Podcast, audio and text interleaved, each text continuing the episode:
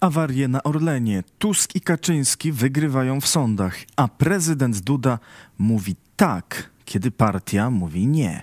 Co się dzieje w polskiej polityce dwa tygodnie przed wyborami? Wygląda na to, że państwowy koncern naftowy Orlen bardzo się stara, by kampania poszła po myśli sił rządzących, ale coś nie wychodzi, bo zdarzyła się awaria. Tak przynajmniej mieli informować pracownicy stacji benzynowych Orlenu. Do mediów wyciekł e-mail, w którym Orlen instruuje pracowników, jak mają reagować na braki paliw.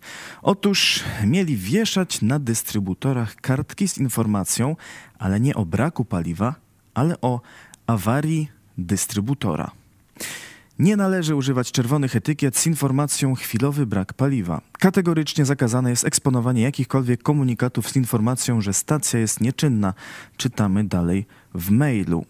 Orlen potwierdził autentyczność wiadomości. W odpowiedzi na pytania mediów, m.in. portalu many.pl, koncern odpisał. Załączony mail pochodzi z początku września i wynikał wyłącznie z rekordowego popytu, który obserwowaliśmy w związku z końcem letniej promocji. W tym czasie na niektórych stacjach wystąpił przejściowy do 2-3 godzin brak wybranych rodzajów paliw. W odpowiedzi na to firma wzmocniła logistykę, co pozwoliło szybko unormować sytuację. Ale komunikaty o awariach pojawiają się i teraz, co skrupulatnie wykorzystują kandydaci opozycji. Artur Dziambor, kandydat listy trzeciej drogi, zamieścił takie nagranie ze stacji benzynowej. Przepraszamy, awaria dystrybutora efekta diesel na Orlenie. No dobra, ale awaria dystrybutora oznacza, że jest awaria jednego dystrybutora. Można w takim razie podjechać do drugiego, żeby wziąć sobie i... No tak niekoniecznie, ponieważ mamy, przepraszamy, awaria dystrybutora. Dobra, dwa na trzy, zobaczymy jak tam się trzeci trzyma. Podchodzimy do trzeciego i mamy co? Awarię dystrybutora. Wszystkie trzy się naraz popsuły. Co za przypadek? Donald Tusk, lider Platformy Obywatelskiej, na Twitterze pisze: Obniżyli na chwilę cenę diesla, publicznie wezwali ludzi, by nie tankować do pełna, a następnie zepsuli na swoich stacjach dystrybutory. Cieszycie się? Odpowiada Dariusz Matecki z suwerennej Polski, koalicjant Prawa i Sprawiedliwości. Dzień dobry, jesteśmy w Trzebiatowie na Orlenie. Przejechaliśmy dzisiaj połowę województwa zachodniopomorskiego, minęliśmy kilkanaście stacji. Nigdzie nie ma problemu z dostępnością e, paliwa. Dystrybutory normalnie działają, nie ma tam żadnej awarii. Jedyna awaria, jaka jest w Polsce, to polska opozycja, która kolejny już raz sieje panikę w czasie, kiedy u naszych granic trwa wojna. E, kto to robi? Robi to między, między innymi pani Gasiuk-Pichowicz. Robi to Ryszard Petru, który wprost mówi, że Orlen należy podzielić i sprzedać. A jak wasze doświadczenia? Czy spotkaliście się z awariami dystrybutorów? Piszcie w komentarzach. Równolegle pracuje Najwyższa Izba Kontroli. Wczoraj NIK przedstawiła kolejne wyniki kontroli działań rządu związanych z pandemią COVID-19. Tym razem przedstawiono ustalenia w sprawie Funduszu Przeciwdziałania COVID-19 i Narodowego Programu Szczepień.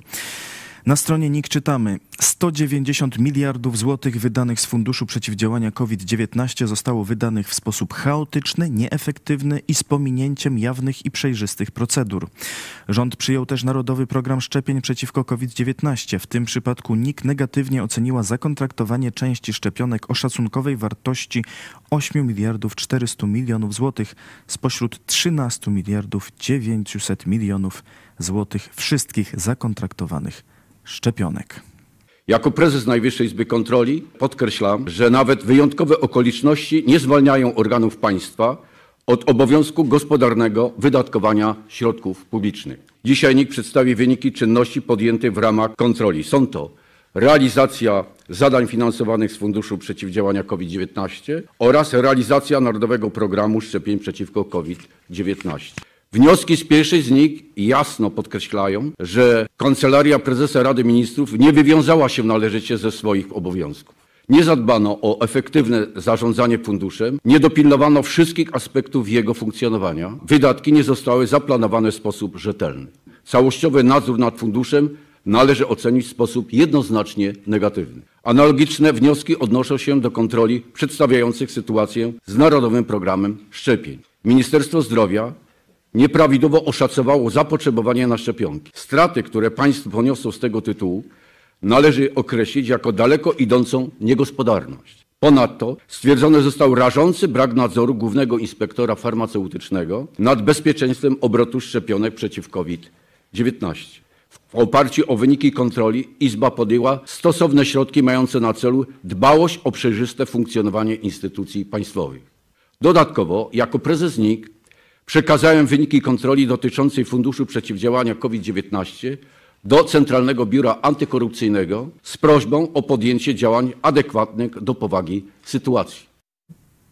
To prezes NIK Marian Banaś, a dyrektor Departamentu Budżetu i Finansów Stanisław Jarosz powiedział, że fundusz covidowy stał się narzędziem do finansowania praktycznie dowolnego zakresu zadań, począwszy od zakupu świadczeń opieki zdrowotnej, leków, sprzętu medycznego, a nawet budowę dróg czy zakup śmieciarek, jak również udzielania pożyczek dla podmiotów rynku paliw gazowych. I podał ciekawy przykład. Mamy wniosek, na podstawie którego przyznano najwyższe wsparcie z województwa podkarpackiego. We wniosku tym jedna z gmin na niego otrzymała 2 miliony złotych. W uzasadnieniu w punkcie zrównoważony rozwój napisano Budowa nowoczesnego centrum turystyki w Bieszczackiej Popegerowskiej wsi będzie zmaterializowaniem słów premiera naszego rządu, który zadeklarował, chcemy, by szarość odziedziczona przez Popegerowskie wsie po PRL-u nareszcie została rozświetlona przez nowoczesność oraz będzie naszą pozytywną odpowiedzią na pytanie prezesa PiS Jarosława Kaczyńskiego, czy nie dałoby się na tej ziemi, a także na ziemiach pogranicza wobec Podkarpacia zbudować polskiej Bawarii pozostawię bez komentarza. Ale wy komentujcie, zapraszam. A tymczasem Tusk i Kaczyński wygrali. I jeszcze nie wybory, ale w sądach. Dwie sprawy w trybie wyborczym. Donald Tusk, jak już informowaliśmy, został pozwany przez bezpartyjnych samorządowców za stwierdzenie, że bezpartyjni samorządowcy to przystawka Prawa i Sprawiedliwości. W środę sąd rozstrzygnął na korzyść Donalda Tuska, uzasadniając, że wypowiedź lidera PO miała charakter wiecowy i nie można jej traktować jako informacji. Skarżący złożyli zażalenie, ale sąd apelacyjny we Wrocławiu podtrzymał decyzję sądu pierwszej instancji. Przedstawiciele komitetu bezpartyjni samorządowcy uważają, że orzeczenie jest kuriozalne. Donald Tusk kłamał i na nasz temat, na nasz temat i podtrzymujemy nasze stanowisko w tej sprawie. Tłumaczenie sądu, że podczas kampanii mamy wyższość swobody wypowiedzi na wiecu nad mówieniem prawdy jest absurdalna, stwierdził Bohdan Stawiski w rozmowie z Interią. A pozew przeciwko Jarosławowi Kaczyńskiemu złożyła kandydatka lewicy Iwona Kaźmierska-Małyska. Żądała sprostowania słów Kaczyńskiego o firmie Agnieszki Holland Zielona Granica. Jarosław Kaczyński powiedział w zeszłym tygodniu Ci, którzy robią takie firmy i którzy je wspierają, ci, którzy przyjmują je dobrze, są w gruncie rzeczy armią Putina. Każdy, kto nie potępi tego wszystkiego, znajduje się po antypolskiej stronie. To jest strona tych, którzy chcą z naszego kraju zrobić kondominium naszych sąsiadów ze wschodu i zachodu, a Polaków zmienić z obywateli w ludność, podporządkowaną ludność. Sąd w Sieradzu oddalił pozew, uznał, że prezes PiS wyraził opinię, której nie można rozpatrywać w kategorii prawdy i fałszu. A Prawo i Sprawiedliwość angażuje teraz w kampanii siły właśnie w spór o migrację. Partia opublikowała spot wyborczy, w którym zarzuca Donaldowi Tuskowi chęć przyjęcia paktu migracyjnego. W nagraniu Mateusz Morawiecki pokazuje dokument Europejskiej Partii Ludowej, do której należy Platforma Obywatelska. W dokumencie wyróżniono fragment Pilna potrzeba przyjęcia paktu migracyjnego w świetle kryzysu na Lampedusie. Morawiecki twierdzi, że ludzie Webera, szefa Tuska, zrobią wszystko, żeby zmusić Polskę i inne kraje do przyjęcia tysięcy nielegalnych imigrantów. Premier zapewnia, jesteśmy przeciwni nielegalnym imigrantom w Polsce i zachęca do udziału w referendum i powiedzenia nie dla przymusowej relokacji. Odpowiada mu poseł PO Jan Grabiec. Poprzez kłamstwa ze strony polityków rządzących Polacy nie wiedzą, czego dotyczy ten pakt. Otóż Włochy mają kłopot z, dużym napływem, no znacznie mniejszym niż ilość wiz wydawanych w Polsce obywatelom Afryki i Azji, ale jednak z dużym napływem imigrantów. W związku z tym zwróciły się do państw Europy Zachodniej, do Niemiec, Francji, Austrii, Hiszpanii o pomoc w tym zakresie, żeby poradzić sobie z właśnie sprawdzeniem tych imigrantów, odesłaniem do domu ewentualnie lub przyjęciem, jeśli taka będzie wola któregokolwiek z krajów. I ten pakt w żadnym stopniu nie dotyczy Polski. Od początku jest o tym mowa, że Polska już przyjęła uchodźców i to w milionach ze strony Ukrainy. Nikt nie oczekuje tutaj od Polski Polski niczego innego, jak tylko pilnowania granicy polskiej, bo to jest również element tego paktu, że państwa mają obowiązek pilnować tej granicy zewnętrznej Unii.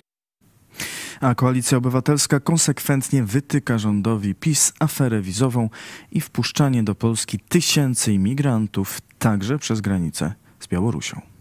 Fakt, że ten płot ma tysiąc dziur, jak twierdzi raport e, wykonany przez samą Straż Graniczną, fakt, że przez ten płot według samej Straży Granicznej przeszło tylko w tym roku 13 tysięcy ludzi niezatrzymanych, przekroczyło polską granicę i przeszło przez Polskę, fakt, że niemieckie służby odnotowały 22 tysiące imigrantów, które przeszły przez Polskę i dotarły do Niemiec bez przeszkód, mimo funkcjonowania tego płotu, to pokazuje, że rząd PiSu nie potrafi nam zapewnić bezpieczeństwa. Ten miliard 600 milionów wydane na ten płot to jest najdroższy płot w historii. Będziemy pytać o to, kto na tym zarobił, bo to jest bardzo ważne pytanie.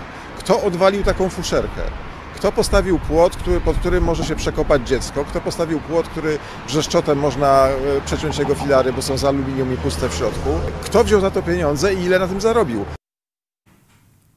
I na koniec prezydent Andrzej Duda, podczas gdy Prawo i Sprawiedliwość lansuje w kontekście referendum hasło cztery razy nie, prezydent powiedział osiem razy tak.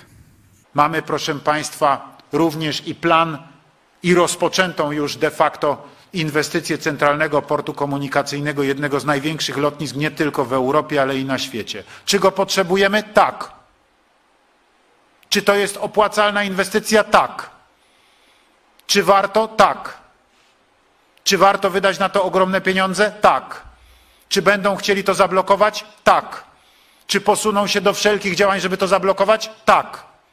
Czy musimy tego pilnować? Tak. Pod każdym względem?